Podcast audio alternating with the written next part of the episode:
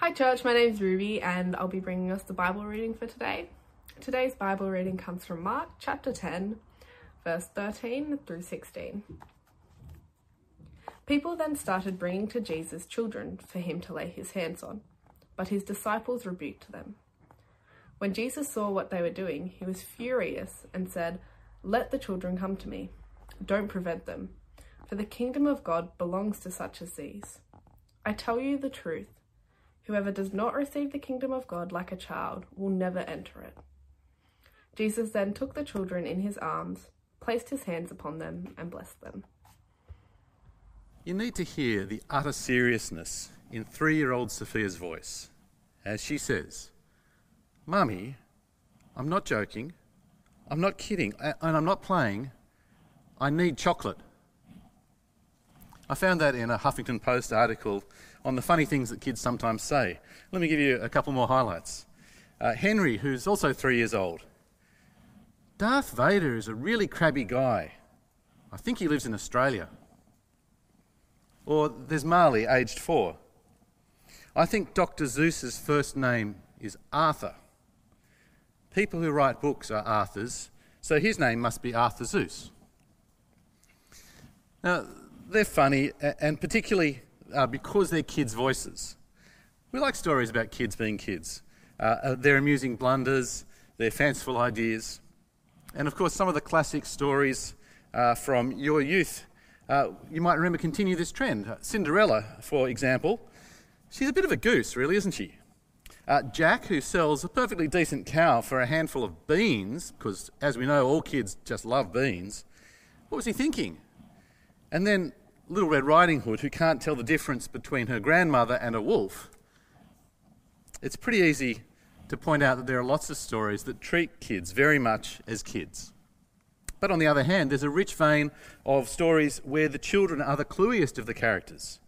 There's the, uh, the ones where they're the heroes in the Kids Catch the Crook books, uh, like The Famous Five or The Hardy Boys.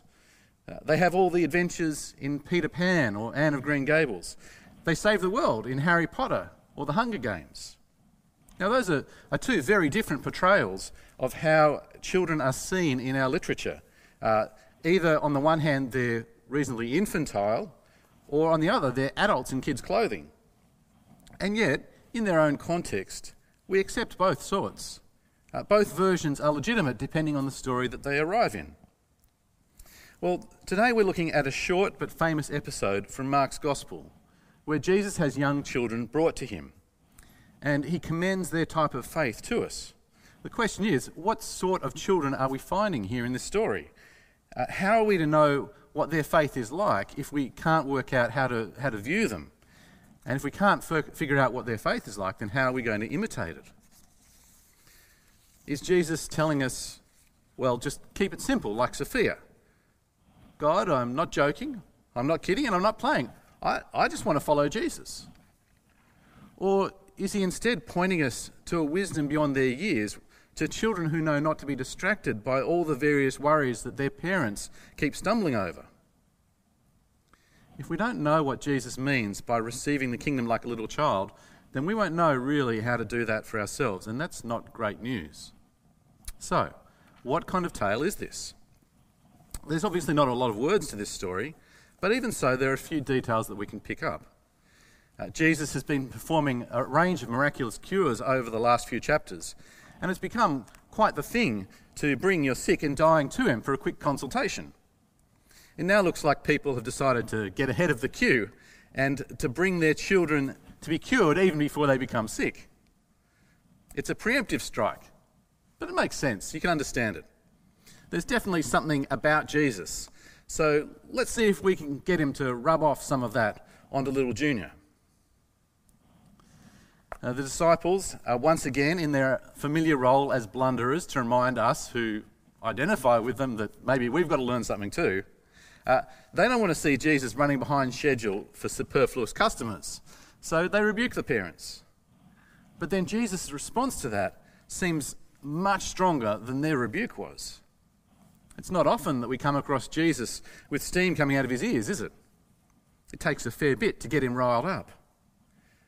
It seems out of proportion, to be honest.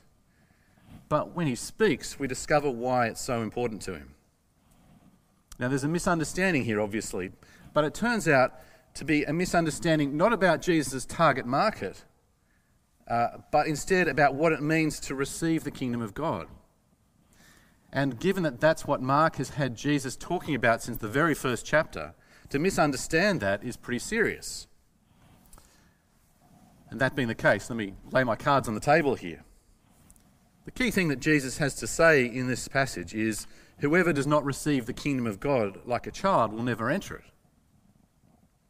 I remember uh, I, I, couldn't, rem- couldn't find it on Google, a, a complete failure, I'm sorry, but going back about 20 years or so ago, there was this weird little cult that used to turn up at public events, all of them dressed just in nappies.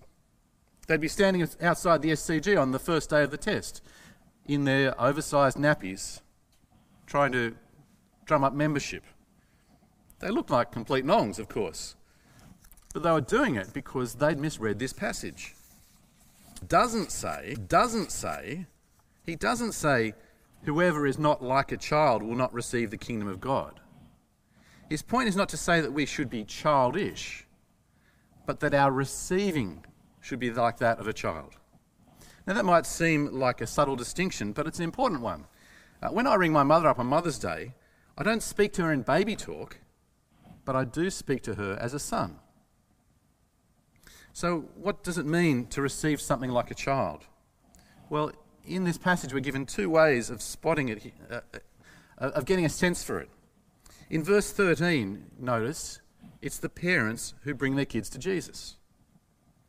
It's not that the kids are some kind of spiritual prodigies. They've been nagging their parents for weeks. Please, please take us to Jesus. We think he's the Saviour of the world. No, they're just kids. They're going where their parents take them. The second pointer comes at the end of our passage, in verse 16. Jesus takes the children in his arms, Jesus places his hands on them, and Jesus blesses them. Again, the kids are just there, acted upon. There's no signs of initiative from them. They simply accept what Jesus gives. And so there's the answer. What Jesus is saying is that receiving something like a child is, well, it's just receiving. There's no taking, there's no going after something, there's no searching out. It's simply what happens when you're given something. Now, Mark is a smart cookie, and so to make sure that we get this vital point, he actually spends the rest of the chapter kind of making the point over and over again. The very next episode is one that Langdon preached on a couple of weeks ago, with the rich man who comes up to Jesus and asks him, What must I do to inherit eternal life?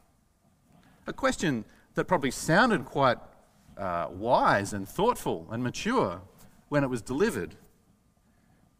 But hear what he says What must I do? It's the wrong question. It's not about what we do, it's about what Jesus gives to us freely. We can't do anything.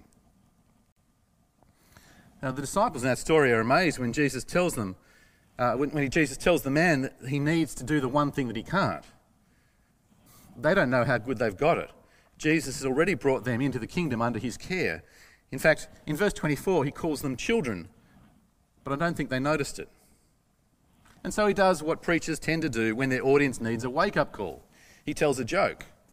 We know the line it's about a camel going through the eye of a needle, which, of course, is pretty ridiculous. But we miss part of the joke. Uh, the word here in the Greek for camel is camelos. It's not hard to remember if you ever wanted to learn a Greek word. But it's very close to another word, kamilos, which means rope.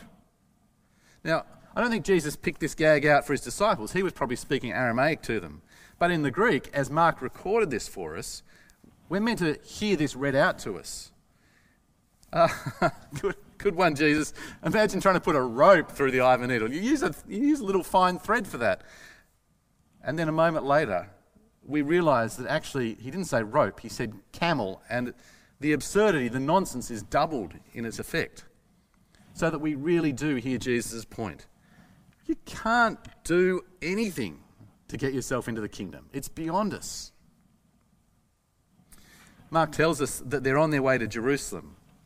And Jesus again repeats his understanding that he is going there in order to die.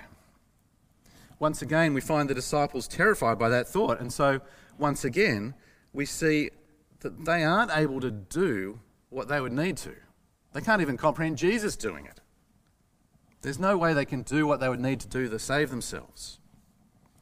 Even when James and John uh, come up to Jesus and try to stitch up the best seats in the kingdom, they quickly learn they can't make that happen either.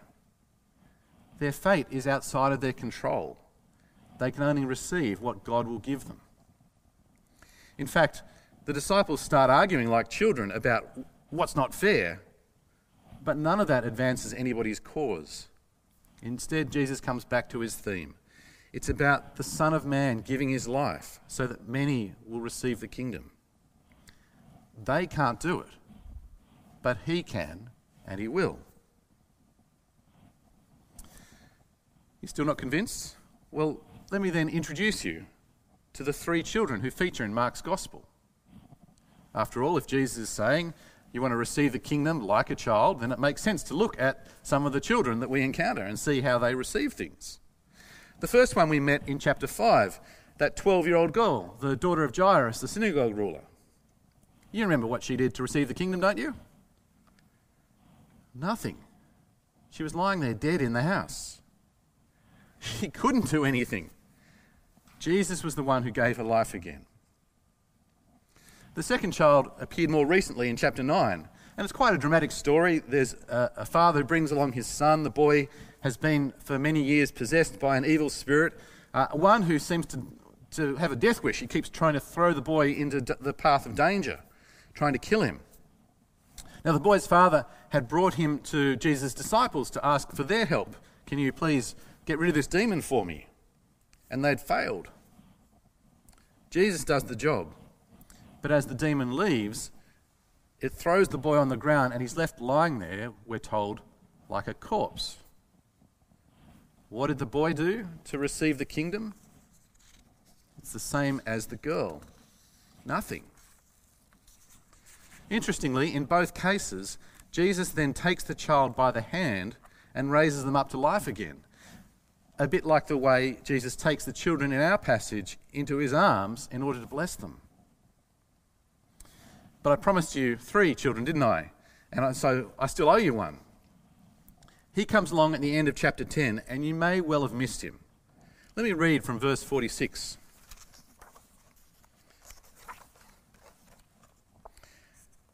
They then came to Jericho. While he, his disciples, and a considerable crowd were on their way out from Jericho, Bartimaeus, the son of Timaeus, a blind beggar, was sitting by the road. When he heard that it was Jesus the Nazarene, he began to cry out and say, Son of David, Jesus, have mercy on me. Many rebuked him in an attempt to silence him. But he cried out all the more, Son of David, have mercy on me. Jesus stopped and said, Call the man. They called the blind man over and said to him, Take heart, get up, he's calling you. Bartimaeus threw away his cloak, leapt to his feet, and came to Jesus. In response, Jesus said to him, What would you like for me to do for you? The blind man said to him, Rabboni, that I will see again. Jesus said to him, Go, your faith has saved you. Immediately the man regained his sight and followed him on the road. Now, I know what you're thinking. Bartimaeus isn't a child, isn't he? How old does it say that he is? Oh, well, Mark left that detail out. But what he does tell us, in fact, what he tells us with emphasis, is that this is a son. Bartimaeus isn't actually his name. It literally means Timaeus' son, as Mark points out. He translates the Aramaic to, to the Greek for those who didn't know it. Bartimaeus is given to us and presented as somebody's child. He wants to see again, but there's nothing he can do to make that happen. He can't pull his eyes out and give them a bit of a spit and polish, pop them back in again. He can't go and upgrade them at the Apple iStore. He wants to benefit from the kingdom that Jesus brings, but all he can do is ask for mercy. these three children, none of them can obtain what they need by themselves, but they all receive it from Jesus as a gift. But let me tell you about one more child, because his story might help us to tie all of this together. His name was Ernest Thompson Seton, and he was born in 1860. He grew up at first in England, and then the family moved to Canada. On his 21st birthday, his father invited him into his study and sat him down, and then he took down from a shelf a hefty ledger book. He opened it up at E for Ernest, and then showed his son how he'd recorded every cent that he'd spent on him over the previous 21 years, starting with the delivery fee that the doctor had charged at his birth. And there was the running balance of costs in 19th century terms $537.50. His father then explained that to that point, he'd not been charging interest on any of this. But now that Ernest was a man, a rate of 6% per annum would apply. I should be glad to have you reduce the amount at your earliest opportunity. Seton was gobsmacked, naturally. He declined his father's offer to provide him with a copy of the bill. Later, he paid the amount in full and never spoke to his father again. Happy birthday, son. Now, that's an appalling story, but it shows something very, very clearly. It was Seton's father that defined the nature of their relationship, in fact, the one who pretty much destroyed it. It wasn't like little Ernest popped into the world and immediately told his father that he should hang on to his receipts because he'd like to pay him back one day. The father shaped and defined the relationship. And in exactly the opposite way, God the Father defines the relationship that we have with Him. He says that we're to be His children. And so Jesus here has really just stated the obvious. If we are to be God's children, then we are to be His children from the very beginning all the way into eternity. We receive this gift, the, the opportunity to know God as Father, as a gift. We don't earn it, and we couldn't if we tried. We just receive it like every child receives from their parent. And over and over, Jesus has shown us in Mark's Gospel what this looks like. It means that He takes us by the hand and He gives us life. When Langdon preached on that rich young man a couple of weeks ago, he said something that, that caught my ears. Uh, he said, The man had lost sight of eternal life. And that is exactly right. But Bartimaeus when he had gained his sight, what did he do? He followed Jesus on the way, on the path that he was walking to Jerusalem. He didn't even stop to pick up the cloak that he had thrown aside when Jesus called him. You want to receive the kingdom like a child? Then it's as simple as being taken hold of by Jesus, being made alive in him, and then following after him, ready to take up our cross each day and honour the gift that he's given us there's no ledger kept because there's no price that can be put on the service that Jesus has done for us. It's all grace because our Father loves to give. When we hear this passage, we, we kind of want to think for ourselves, well, then what do I need to do to receive this like a child? But again, that throws the focus back on us. Receiving like a child actually gets us to look and lift our eyes to our Father and what He is like, to understand clearer and clearer what it means to call God Father, teaches us what it is to receive as a child. It means we define our understanding and our faith by looking to God and who He is.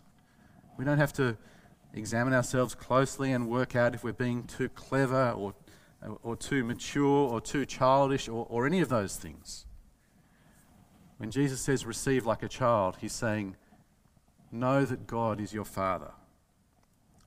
That's what it is to receive the kingdom, to be brought into God's household, his family, to be made one with Christ, to live for all eternity in that kind of relationship with God that we start off with, where he delights to give to us and we are grateful and receive.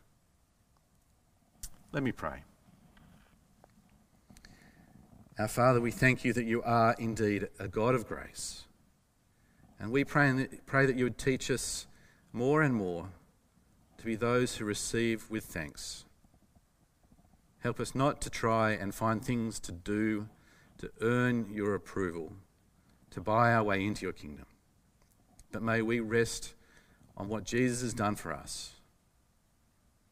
May we be taken hold of and brought along with him, following him, following him all the days of our life, growing more and more like him, more and more into the shape of what it means to be your child.